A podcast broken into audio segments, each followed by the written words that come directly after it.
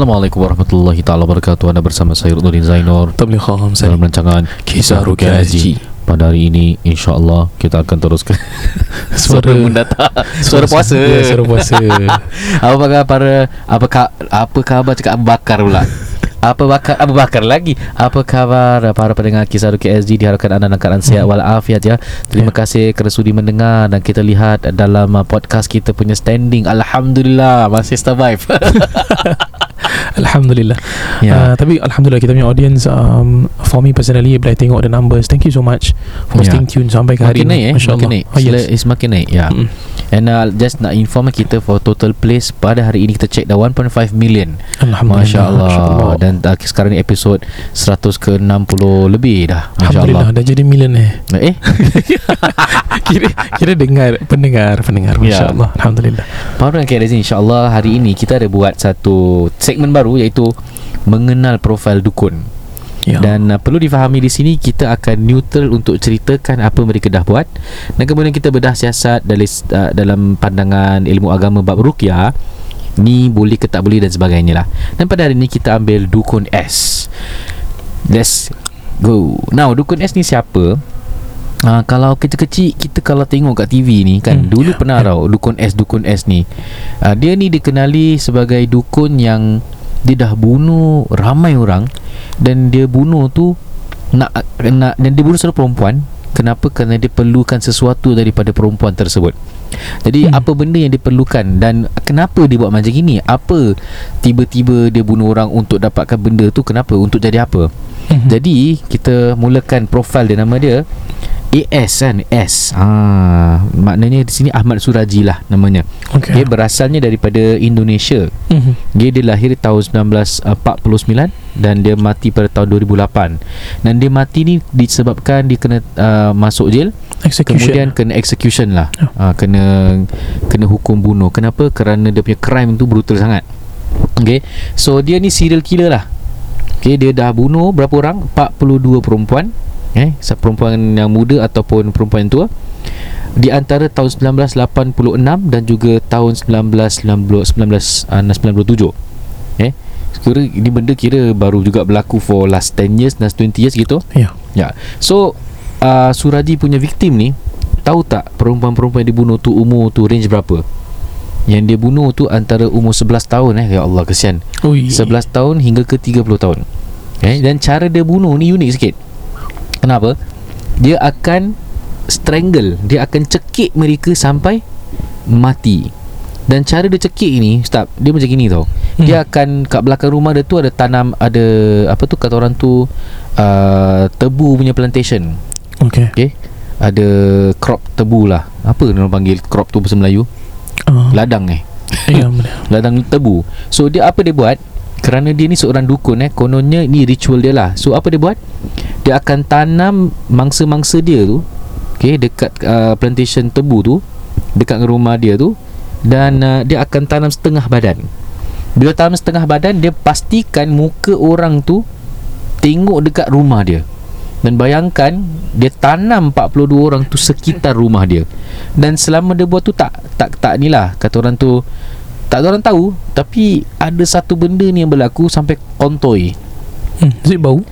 Bukan pasal bau. Uh, nanti kita cerita. Uh, Okay, tapi I okay. think more sama juga lebih kurang macam itu pasal Ya. bau kot eh. Okey. Dan dia buat macam gini, kenapa? Eh, pelik kan? Kenapa dia bunuh 42 perempuan? Okey, dengan cara cekik mereka. Ha, jadi ini sebabnya. Kita belajar background sikit. Dia ni asal usul Medan.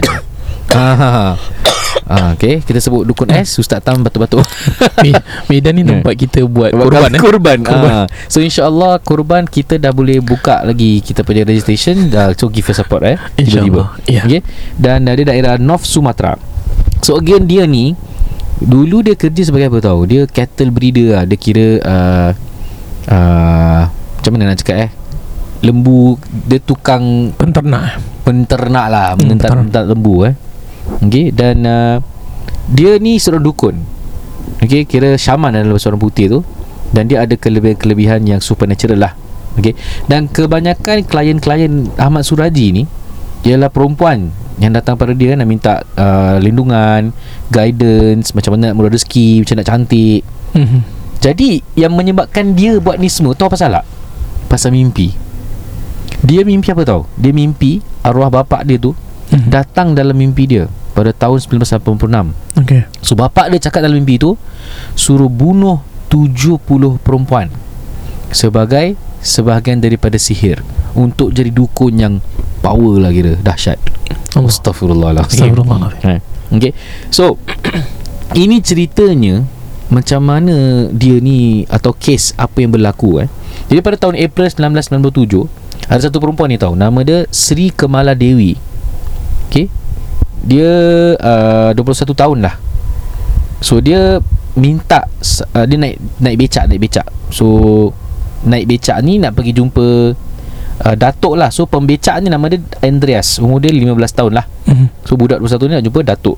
Because he's also known as Datuk Maringgi Dukun S ni. Okay Yeah. Okay. So dia bilang Dia cakap dengan ni Apa tu uh, Tukang becak ni Si Andreas. Cakap Jangan bilang-bilang orang lah Yang uh, Dia nak jumpa dengan Datuk ni Dengan Dukun S ni. Dan dia minta supaya Jangan ambil dia lagi. Okay So tiga hari kemudian What happened? Badan Dewi ni Okay Terjumpa dalam keadaan bogil Telanjang. Dan badan dia membusuk. So apa hantar cakap tu betul? Badan dia membusuk. Hmm. dan kat mana orang jumpa dekat ha, dekat ladang tebu tu. Siapa yang jumpa? Seorang lelaki. Jumpa kemudian dikorek lah tempat situ eh. Hmm. Pasal ramai orang pun macam suspect something not right lah kat situ kan. So dia orang report tu polis. Jadi Andres pembecak tu Hmm. dia pun report tu polis lah. Okay, yang dia dah turunkan si perempuan ni dekat rumah dukun S ni Ahmad Suraji. Okay, pada 3 hari uh, sebelum kematian ni lah. So polis pun datang jumpa Ahmad Suraji. So Ahmad Suraji ni bila kena jumpa dia tak dia tak mengaku lah. Hmm. Tapi dia orang jumpa apa tahu barang-barangnya si Dewi ni lah arwah Dewi ni kan. Hmm. Dia jumpa handbag dia, jumpa baju, jumpa bracelet. Ya Allah. So jadi pada 30 April 1997 dia kena tangkap. So bila kena interrogate interrogate interrogate orang tanya apa benda asal kenapa kau buat macam ni? So si Suraji ni bilang lah yang dia ni dah bunuh total 42 perempuan. Astagfirullahalazim. Astagfirullah. Okay Cara yang sama Okay Dan bila dia cakap macam itu Maka polis pun korek. Daerah rumah Ahmad Suraji ni. And memang jumpa 42 mayat kat dalam. Hmm. Ni dukun dahsyat ni. Okay? So selama proses tu kan Macam saya cakap 42 badan. Semua dah busuk Sat Semua dah busuk. Ha, Ni Ahmad Suraji pukulan. So dia bilang polis Yang dia ada mimpi pada tahun 1986 Bapak dia punya hantu tu Suruh dia minum ah, Ni benda yang dia nak ni. Okay Para pendengar KRSG Dia nak apa ni? Kenapa dia bunuh? Apa yang dia nak dapatkan? Rupanya dia nak Air liur. Okay So dia bilang dia nak 70 Air liur daripada 70 Wanita Muda Yang dah mati. Ai liu eh. Air liur. Dia perlukan air liur 70 wanita muda yang dah Dah mati. Untuk menjadi dukun yang Kira top level lah. Hmm. Okay Kuatnya. Kuatnya Jadi Suraji Tadi dia bilang 70 kan Hmm. So dia bilang lama sangat So kat sini Dia punya arahan dia tu Tak suruh bunuh Arahan dia ialah Cari mayat Perempuan oh. yang dah Oh. mati Ambil air dia Hmm. Tapi kena 70 lah 70 perempuan Masalahnya Ahmad Suraji cakap Lambat sangat Jadi kita bunuh terus So Mimpi suruh lain Bikin lain Bikin-bikin lain. eh? So dia rasa macam lambat sangat Nak tunggu kan 70 Jadi dia pun bunuh. Jadi sebagai dukun eh Dia ni Dah Klientel dia pun banyak perempuan. Jadi Hmm. di situlah dia terfikir untuk Buat apa yang Dia fikirkan. Dia nak Dapatkan Dia bunuh perempuan ni Nak dapatkan apa? Ailio. Dan mesti perempuan muda Dan perempuan yang dah mati. So cara macam mana dia buat ritual dia tu Dia akan tanam setengah badan. Okay dia akan cakap dengan orang yang datang Okay ini sebagai ritual untuk Engkau nak apa? Nak cepat kaya kan? Okay Sekarang ni Engkau Aku tanam kau setengah badan. Dekat Daerah rumah dia. Dan belakang rumah dia tu ada Ni lah ada ladang tebu lah kan? Hmm. So what happen? Dia akan pastikan Perempuan tu tengok daerah rumah dia. Kemudian dia bawa dia cekik. Ha, Dia cekik sampai mati Dia bila bila cekik tu kan nanti Air liur tu keluar kan? Hmm. You choke kan? Jadi akan sedut air liur dia. Dan dia perlu sedut 70 Eh. Ailio daripada perum- perempuan. Wah ni Six ni Sick eh? Nak terbuka puasa tu tak? Ni rasa sociopath lah Eh memang Hmm, Memang psychopath lah. Psycho lah kan? Dan kemudian dia akan buka, uh, Telanjangkan mereka Dan tanam. Dia, Dan dia tanam pun Kepala tu Mesti Kan Tengok dekat rumah dia. Tak seram kau? Ya. Ha, Jadi 42 tanam-tanam tu Okay 42 orang yang dia bunuh dia, Nasib baik 42 dah kena tangkap Hantar bayangkan kalau 70 Dah jadi dajal Ya 70 ha? Okay Jadi Suraji pun cakap dalam uh, Dia statement dekat polis lah. Dia cakap Bapak saya tak Dalam mimpi tu Tak suruh saya Bunuh orang. So saya fikir Kalau nak tunggu orang mati 70 Ambil ailio dia Lambat sangat. Okay jadi saya nak cepat. Jadi itu inisiatif diri sendiri dia Untuk Bunuh. Ni Dukun S ni. So Bila berlakunya trial eh Tentang Dukun S ni Pada 11 Disember 1997 Okay, dia ada 363 page Yang bertuliskan The charges Tuduhan-tuduhan kepada dia. Satu-satu eh lama Dan. Suraji cakap apa tahu Dia tak bersalah. Dia tak mengaku semua. Tak mengaku bersalah Dan Suraji ni dia ada tiga isteri. Tetapi tiga isteri dia semua adik-beradik Ah, Oi. Itu sebab boleh jadi sihirnya tu. Kenapa dia buat satu benda yang salah dalam agama Kalau Hmm. nak bermadukan isteri Tak boleh adik-beradik. Haram. Betul. Ha, eh. So Salah satu isteri dia tu Nama dia Tumini. Ha, Ni accomplice dia. Yang tolong cekik Tolong tanam. Ah Ni. Okay Masih ada sah So Dia kena found guilty Pada 27 April 1998 okay, Hmm. Dekat Lubuk Pakam. Dan dia akan dihukum bunuh Secara Firing squad. Kena timbak lah hmm. ha, Kira setiap negara Hukum uh, bunuh kan berbeza kan? Ya, So ini- dia kena firing squad lah. Indo Indo punya lain sikit eh? Indonesia is a firing squad. Okay. So salah satu isteri dari si Tumini ni Sepatutnya Kena Kena convicted as of murder. Tapi ditukar kepada Daripada death Kepada life imprisonment. Okay. Jadi pada 10 Julai 2008 Dukun S Ahmad Suraji Maka ditembak Dan dia mati. Hmm. Dan Nasib baiklah kata orang tu saya Semacam saya cakap tu eh 42 orang mangsa. Tak sampai. Eh. So kalau you guys nak tahu more about this Ahmad Suraji ni Kenapa kita bongkar profile? Because you see eh The konsep-konsep The cara-cara para dukun ni Menggunakan alat-alat Benda-benda pelik-pelik Ailio. Mm-mm. Kan? Like I say Ailio tu tak membawa kepada apa manfaat pun Tetapi kerana dosa dia yang dia buat tu Itu yang membuatkan jin-jin yang lebih dahsyat-dahsyat kan Untuk mem- membantu Mm-mm. ha. Kira pengabdian kepada syaitan Means you mengabdikan diri Dengan bawa benda-benda Yes. yang uh, Bukan khurafat lagi Lagi teruk daripada tu uh, Benda-benda yang sangat melanggar hukum Allah hmm, Ini Ustaz Ruk cerita Kalau dia tengok Dia bermula dengan mimpi uh, Betul tak So I think Ustaz Ruk uh, uh, Really uh, brought out a very good point. Kenapa cerita ni panjang lebar Sampai mati dia kena execution? Walaupun benda ni tak berlaku pada di negara kita Tetapi apa yang Ustaz Ruk tekankan is Tentang penafsiran mimpi dia. Sebab tu penafsiran mimpi Seperti Ustaz Ruk dah terangkan Dalam episod-episod Dalam kisah Rukia SG KRSG Banyak kita tahulah Cerita mimpi-mimpi red flag ni Permainan syaitan ke Dan sebagainya. So you dah tahu Kalau kita termimpi Mungkin tak sampai level sosiopath ni lah. Tapi sekadarnya So mimpi ni jangan terlalu percaya sangat. Ya. ha, Kalau dia permainan syaitan Ataupun permainan tidur Sayang lah. You dah percaya benda yang batil. Perlu kita ingat uh, Memang ada hadis lah uh, Mimpi ni adalah Serpian-serpian wahyu kononnya. Tapi para nabi dan rasul Mimpi mereka adalah wahyu. Hmm. Kita bukan wahyu. Kita Wah You ah. Ah, gitu. Okay So itulah uh, Cerita tentang Ahmad Suraji Now Ya yeah. uh, InsyaAllah nantikan uh, Episod-episod mendatang Saya nak buat Hmm. Nak buka profil Dukun-dukun lah Yang Yang Oi. Salah satu dukun yang kita akan bincangkan Ialah satu dukun yang Pernah bunuh orang Dan dia di Singapura Jadi kalau awak dengar Cuba? PM Yes okay, Satu yeah. dukun ni Dan dukun ni bukan Melayu okay. Dia bukan Melayu Dan dia national case lah Berada di Singapura InsyaAllah Hmm. nantikan episod Pada mendatang Kalau you guys tahu Siapa yang kita masukkan Sila DM kita Dan uh, Hmm. Kasih nama lah Kalau betul InsyaAllah kita kasih uh, Apa Kira zikat free Eh? InsyaAllah Alright. InsyaAllah Baik seterusnya Kita teruskan dengan uh, uh, Segmen kongsi kisah Ya. Yang disampaikan oleh seorang uh, pengirim Cerita dia panjang Jadi standby Dan Mhm. uh, ini di bulan Ramadan eh Ya. Ha, nanti insyaAllah ada episod pun kita akan uh, kata orang tu menjawab persoalan-persoalan anda. Because I remember pada minggu lepas tu sebelum hari recording saya ada buka poll lah kan? Uh, ask ask anything. Oh banyak yang daripada awak yang ber, berikan soalan-soalan yang susah-susah. Kalau boleh jawab kita jawab. Kalau tak boleh jawab saya cakap tak tahu. Itu pun sebahagian daripada ilmu. Okay yes. over to you Ustaz Tam Okay, salam. Assalam eh.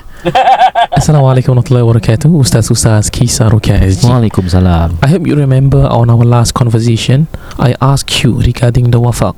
Actually, it belongs to my sister's in-laws boyfriend. Oh, jauh eh. While I was Yeah. So while I was messaging you, Ustaz, I hear a growling voice. Ataupun maybe I heard an angry voice on my right ear. Aku tak pernah get used to suara Ustaz Ru Kalau saya dengar balik eh, Kadang-kadang kita dengar balik dah podcast ni. Tengok kan Apa-apa kan. Dengar balik Kadang benda rumah naik juga. Eh. Okay Ustaz. Here goes my story. From young I'm exposed to be able to see the unseen. Oh third eye. Uh, But I know it is not a form of gift. In fact It was a disturbance. Jadi saya akan bacakan beberapa ayat And never think much. Ataupun saya akan beritahu uh, Yang mata saya ni hanya bermain Kira mata saya ni is playing tricks onto me Untuk menyedapkan hati saya. Alhamdulillah saya uh, dapat berkahwin pada tahun 2021 Januari. Just recently Ustaz. Saya tinggal bersama mertua saya. Okay? Alhamdulillah months passed Everything was good Everything is okay at home. That is however Pada suatu hari uh, Kakak ipar saya Dia dia beritahu lah Dia beritahu kepada Maknya, mak bapaknya Sama ada dia boleh bawa tak boyfriendnya Datang balik ataupun datang ke rumah. Okay so ni cerita dah Dah busy lah eh? Okay At first everything was fine. He seems to be a very good person Ustaz. Tapi setelah beberapa hari Kita rasa aura dalam rumah tu Dah mula rasa berbeza sangat. Serius ah. And bila kita cakap aura ni Ustaz I think the both of you understand lah. Aura ni apa yang kita rasa dalam rumah Bukan kita nampak-nampak Tidak But the feel is totally Ya. off One of the feeling is apa tau You rasa the the the area Ataupun udara dia berat I don't know how to Intense say lah Very dense ah. Ah, the air is intense, dense, betul. Eh, that one is a good explanation actually. Ah, tu lah That's how I feel Tapi bila kita baca rukiah That, that dense hilang ah. Tak tahu lah nak cakap Ya. macam mana hmm. Betul. Masya Allah. But after that day, the environment of the house felt totally different. And I kept seeing an old lady wearing a black, a whole black dress in the house. Serius ah Dan saya selalu nampaknya pada cermin-cerminan dalam rumah saya. Which can be very def- which can be very uh, definite ataupun very physicalized. Kemudian saya inform my wife and saya mula untuk membacakan tiga kul ayatul kursi dan surah yasin almost setiap lepas maghrib Ustaz. I tried my very best. Pada suatu malam Ustaz, cik, cik, dalam lebih kurang midnight lah Ustaz. eh. Saya membacakan surah yasin. Dan saya terdengar bunyi marble. I think biasa ya Ustaz eh, kita dengar benda tu. ah, See. Oh, oh. Kemudian I stayed Kemudian saya dengar lagi Marble drop. And Ustaz kita staying dekat penthouse. Oh, orang kaya Paling ni. atas sih Penthouse. penthouse ni paling atas lah kan. I was reciting on the second floor Ustaz. Kira Hai, seram. atas saya cuma roof Ustaz. Dah tak ada rumah lagi Ustaz. Ah, ni this is a good example eh Kemudian saya mula Bukan saya bukan mula Saya continue bacaan saya. Okay Ustaz Ini adalah beberapa episod yang saya mimpikan The old lady that I mentioned to you just now. Okay Ustaz Pada mimpi yang pertama Dalam mimpi tu saya sedang bercocok tanam Kerana I love planting. And I saw an old lady Wearing a black jubah At that time She looked As one of my aunties Dia sedang mengorek Ustaz Tanaman-tanaman saya. Dan dalam di antara tanaman-tanaman itu Semuanya ataupun kebanyakannya tanaman itu akan mati setelah dia korikkan. Okay Dan apa eh, When the position on the pot is idle for any plant to grow. Sedangkan dia orang suspek benda ni dalam mimpi itulah. Dia rasa sepatutnya boleh je benda tu grow Tapi tak boleh. And I've been doing gardening since saya kecil Ustaz. Dan mimpi ini berlaku Kemudian Ustaz The next few days I decided to report it Oh saya Sekarang saya faham Never I've seen Lavi Lavi Lava eh? Hmm. Lava lava Itu lava kan Yeah. ha.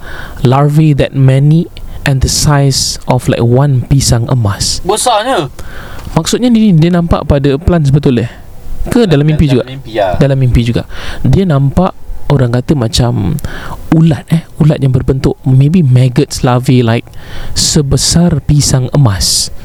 Ah, pisang emas tu you boleh imagine macam you punya ibu jari. Besar sih. ah hujung ibu jari you sampai satu lah your whole thumb tu. Hmm. At this point I always minta doa Ya Allah Semoga benda ni Secara external Doesn't affect me. Alhamdulillah Nothing happened Ustaz. Allah protected me. Dream number two I dreamt attending someone else's solemnization In these dreams There will always be An ustaz figure beside me Baik. Oh ni macam qadi lah Naik qadi gitu eh Hmm. And when the ustaz s- Recite some stuffs The auntie wearing the black jubah Behind me suddenly got possessed Hei. Ni dalam mimpi saya ustaz Ya, eh? dalam mimpi. Dalam mimpi saya Bila orang tu nak dinikahkan Makcik yang berbaju Jubah gelap hitam tu Akan seperti dirasuk Dan dia kemudian akan merangkak She crawled down Okay Under the table And stared at me and said Kau nak sangat tengok aku kan nak. Kemudian kemudian saya bangun dan membacakan ayatul kursi. Ustaz mimpi yang ketiga just to add up. I was with a group of guys. Oh, I'm with a group of guys who look like ustaz-ustaz Oi. yang memara, yang memakai jubah-jubah yang berwarna putih. Dan kita sedang menge, kita sedang mengadakan sesi rukyah bersama dalam mimpi ni. Oh. Yang sangat ya, yang sangat pelik dalam mimpi ni Ustaz. Saya boleh baca apa yang saya nak baca mengikut hati dan keinginan saya dalam mimpi tu. And out of a sudden Ustaz, the person stared at me. Eh. Kemudian I said to him, Asal kau buat benda ni? Kau tak takut kepada raja kamu ke apa? Raja yang dimaksudkan Ustaz Nabi Sulaiman Nabi Sulaiman. Kemudian lepas saya cakap benda tu Saya terbangun daripada tidur.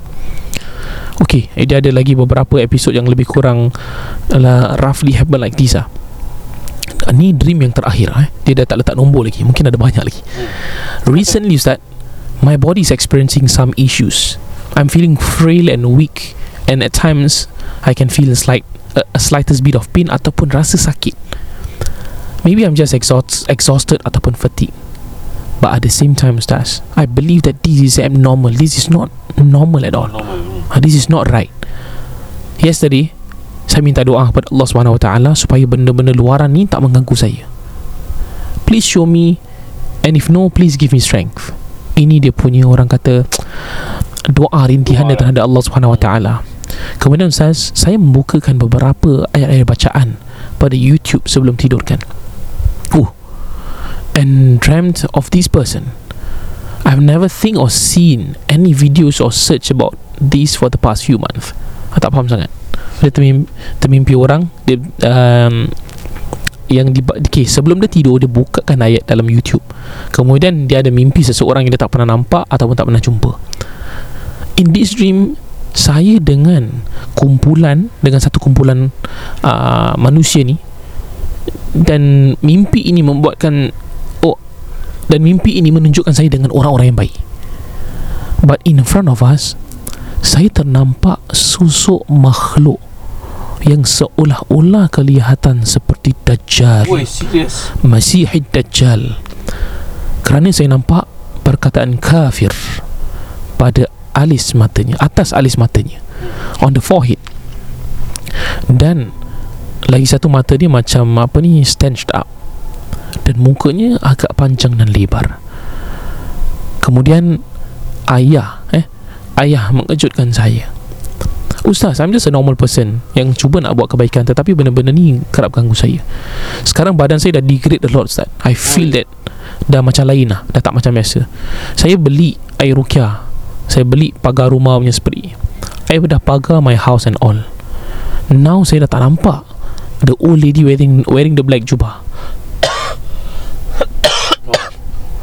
Oh Cerita ni memberi efek kepada tekak saya. Ustaz Sekarang uh, Sekarang Okay. Kemudian now I never see the old lady in the house. Tetapi Ustaz Dia berada di luar rumah saya.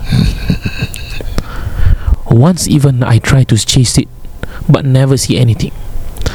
Apa yang boleh saya lakukan Ustaz? Terima kasih Ustaz for this time. And thank you for sharing in your podcast. Um, There are a lot more episodes But these are the main ones. Cuma saya nak Oh no, you guys talk about this. And this is all for the benefit of the community lah. Wah, berada ni solid lah. Oh Masya Allah Solid lah, solid. Okay. uh, Dia tanda banyak sih. The first tanda anak akan tanya orang Will be mimpi-mimpi Dan mimpi tu seminggu tiga kali. Dia ada. Hmm. Okay. Kemudian yang kedua Dah mula nampak-nampak Mula dengar-dengar. Dia pun ada. Ya.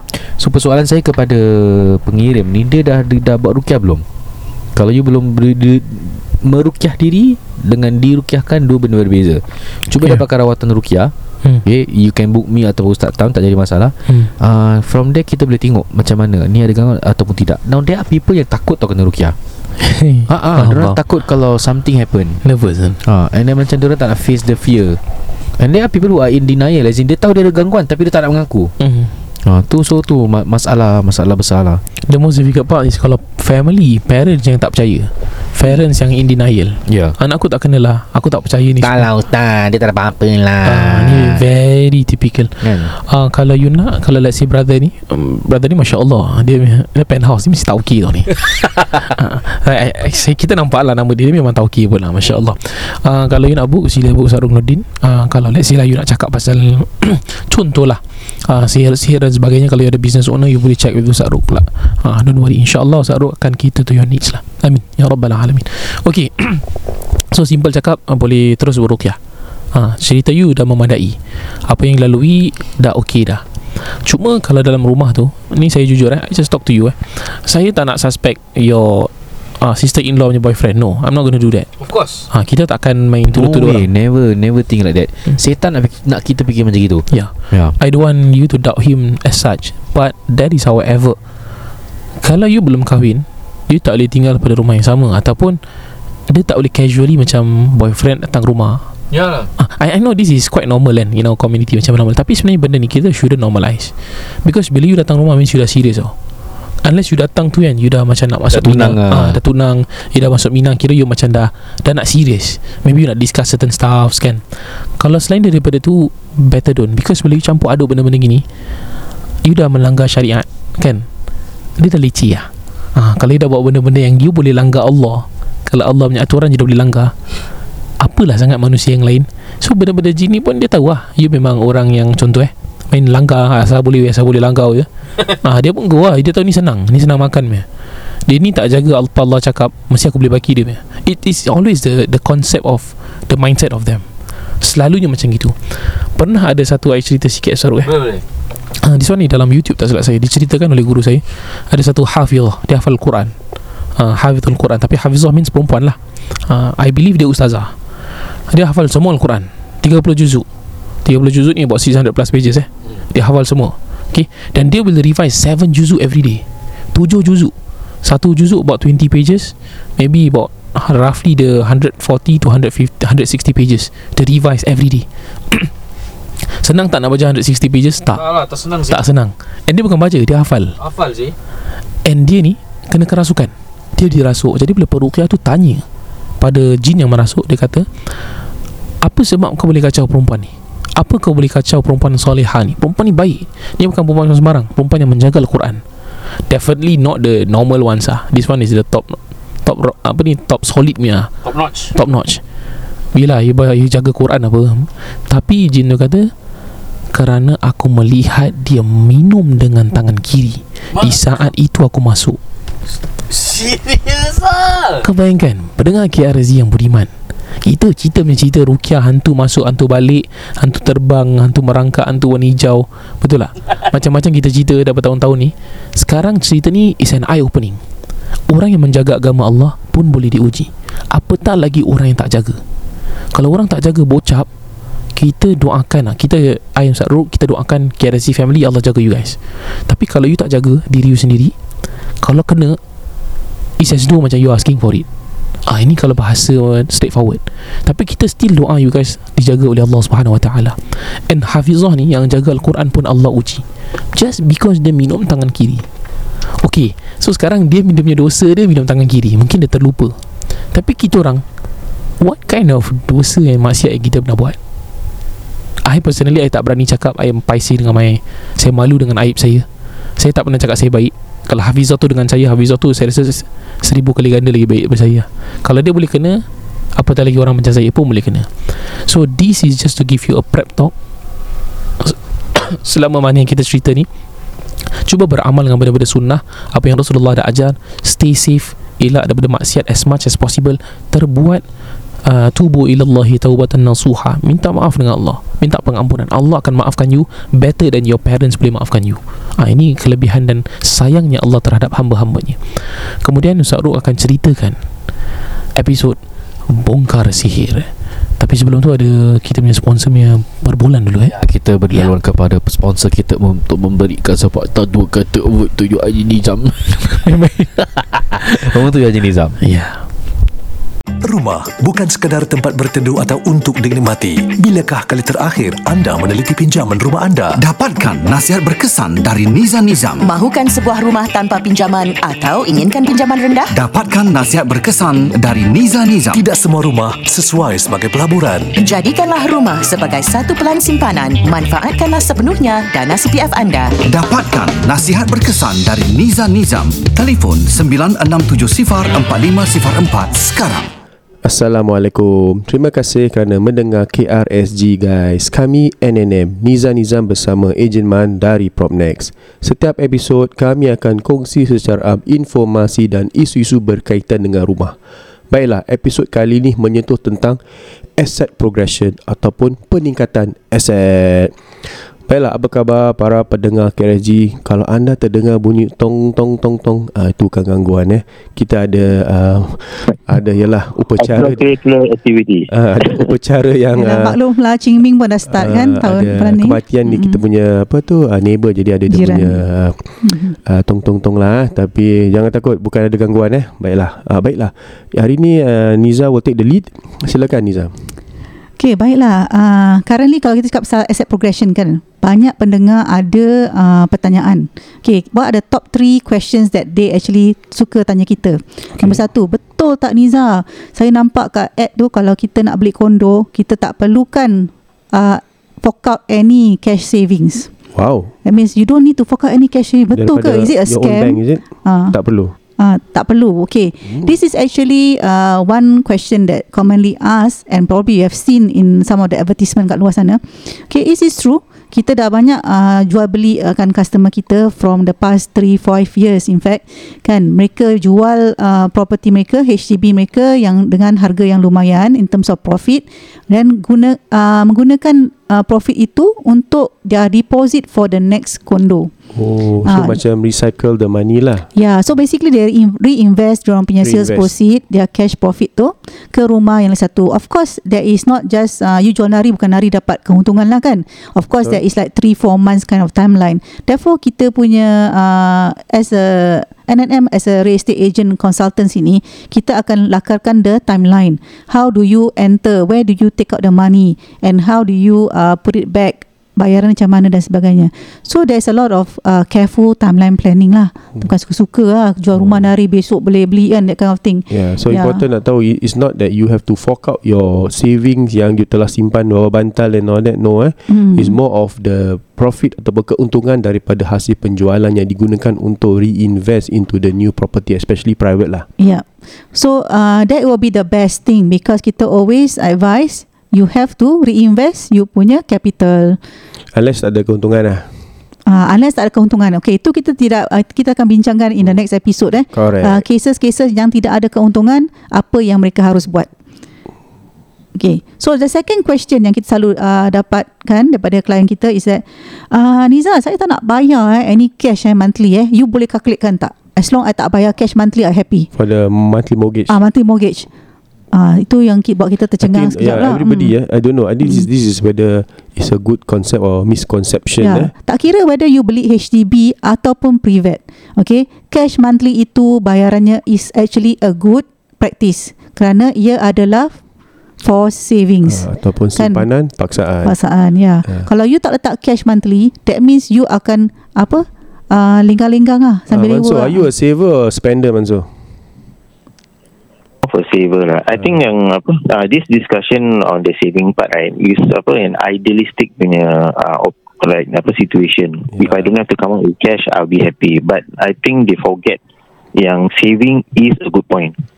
Alright, and not all, not and not all of us uh, can dis, be disciplined enough to, apa tu untuk simpan cash dalam secara bank disiplin uh, every Yeah. month gaji 500 taruh tepi susah. Dan also banyak uh, wrong mindset di sana di mana kalau kita gunakan cash ke rumah that means kita adalah lebih expenses.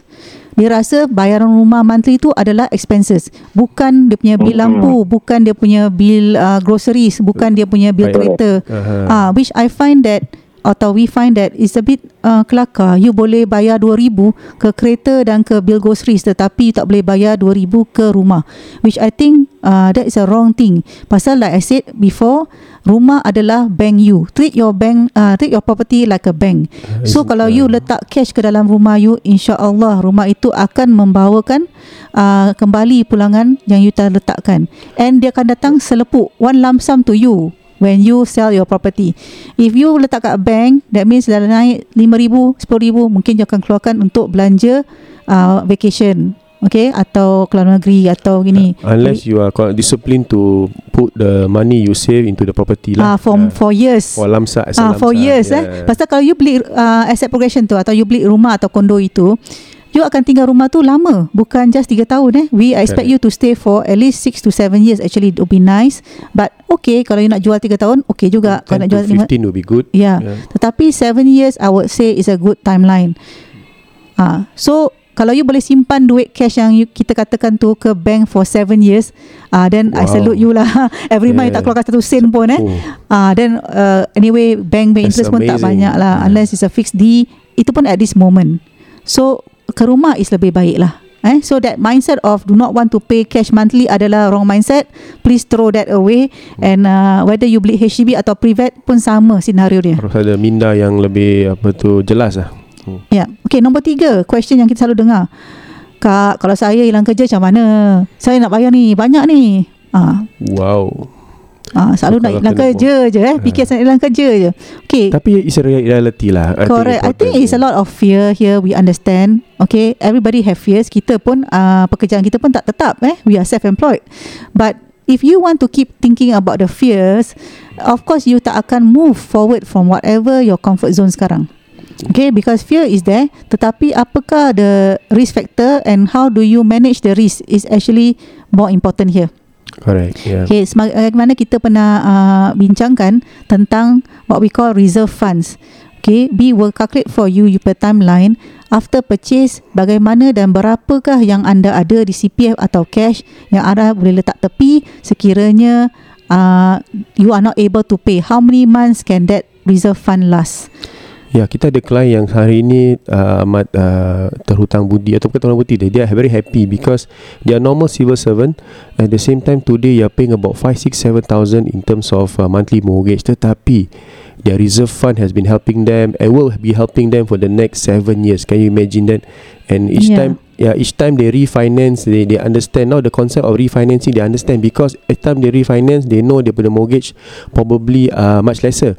So they have more reserve fund. So these are plan yang kita telah lakarkan bukan jangka pendek, jangka panjang ya. So harus anda harus uh, faham tentang mengapa cash is king lagi will become more king kalau taruh dalam rumah to be honest Yeah. but it's for the long term Ya, lah. jangan takut tentang uh, interest rate dan sebagainya. Pasal Singapura ni dah ada property for many many years eh.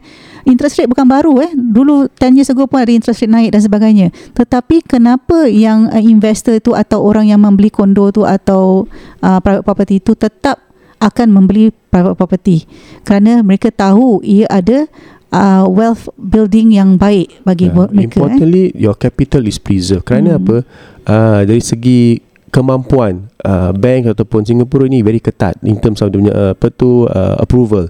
Jadi jika anda tidak mampu, bank tidak akan beri anda pinjaman langsung. Okay, Uh, apakah mekanisme eh, atau what is the mechanism to help those people who actually lose the job? Of course there is. Of course you lose the job today doesn't mean tomorrow you tak dapat kerja. That's one thing kan. That's why reserve fund tu akan take place for the period yang you tidak ada income.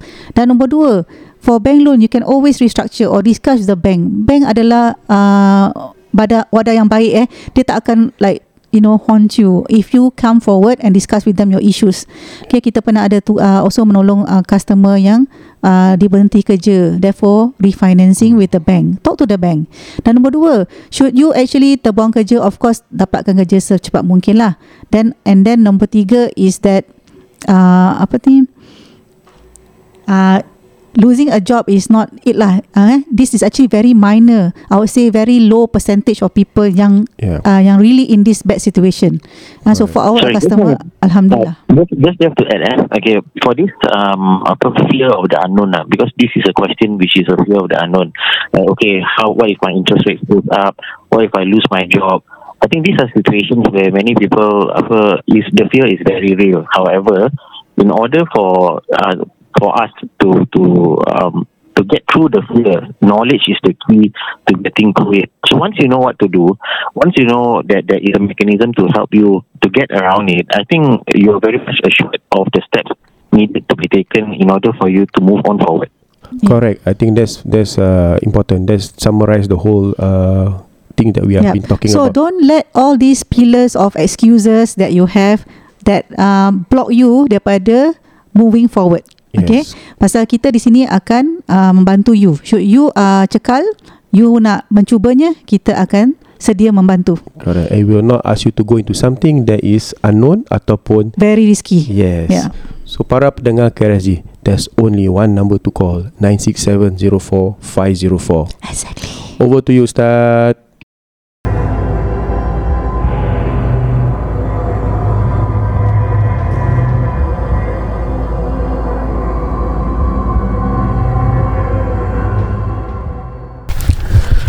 Syukran para pendengar KRZ yang beriman yang dah pernah beli dan jual rumah dengan uh, NNM.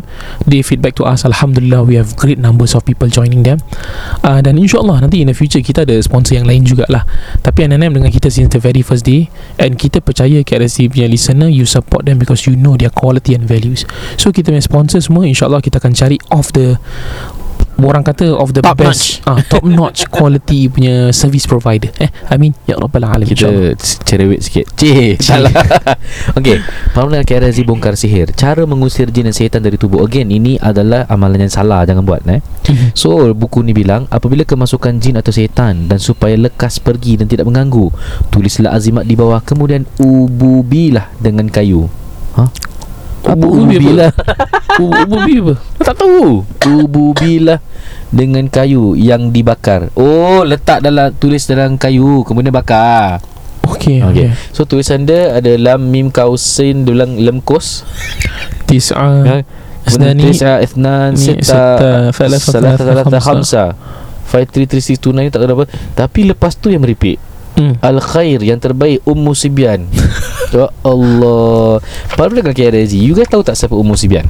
Ya Ummu ni maknanya emak Sibian maknanya babies So ini seekor jin Yang memang suka ganggu budak-budak Ya. Dan suka ganggu wanita-wanita Yang barulah saja melahirkan anak Dan uh, Again Ini bukan confirm Kita tak tahu eh Selalunya kalau tanda-tanda dia tu Kalau you tengok Kat dalam rumah tu kan Atas-atas li- Apa kata orang tu uh, Wall You akan nampak macam Bekas-bekas tapak tangan Macam kuku panjang-panjang Hari-hari tu ada, ada, ada nampak sih Ya. Kat rumah tu hmm. Ha, tapi yang kena ganggu ni pakcik ni Pakcik ni kira macam dah tua Dia macam asyik tunjuk situ tunjuk situ. Kali ada tangan Kuku panjang-panjang sih Oh, So tanya dia keluarga Eh you guys Ini siapa punya kuku ni? You guys pegang. Terus satu-satu muka terkejut Mungkin tanda Mungkin bukan. Itu bukan ukur taranya Yang ukur sepatutnya kita fokuskan Bacaan Al-Quran. Ya. Yeah. So itu saja bongkar sihir pada ini. Ringkas. Yang penting jangan amalkan.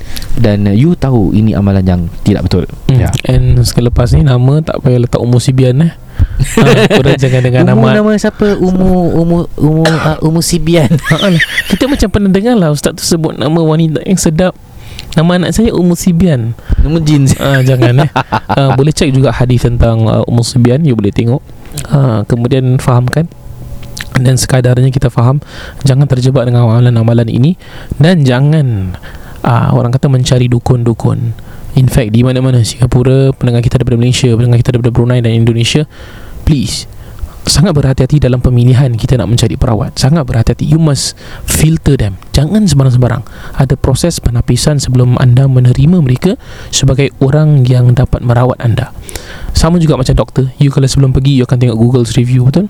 You tengok dia ni bagus Banyak star 5 star you pergi Paling banyak komplain you tak pergi Sama Eh Dan dukun ni masih eksis dalam negara kita Please please please please Jauhi mereka Kerana ini Adalah suruhan Allah SWT Bukan suruhan KRSG Ya.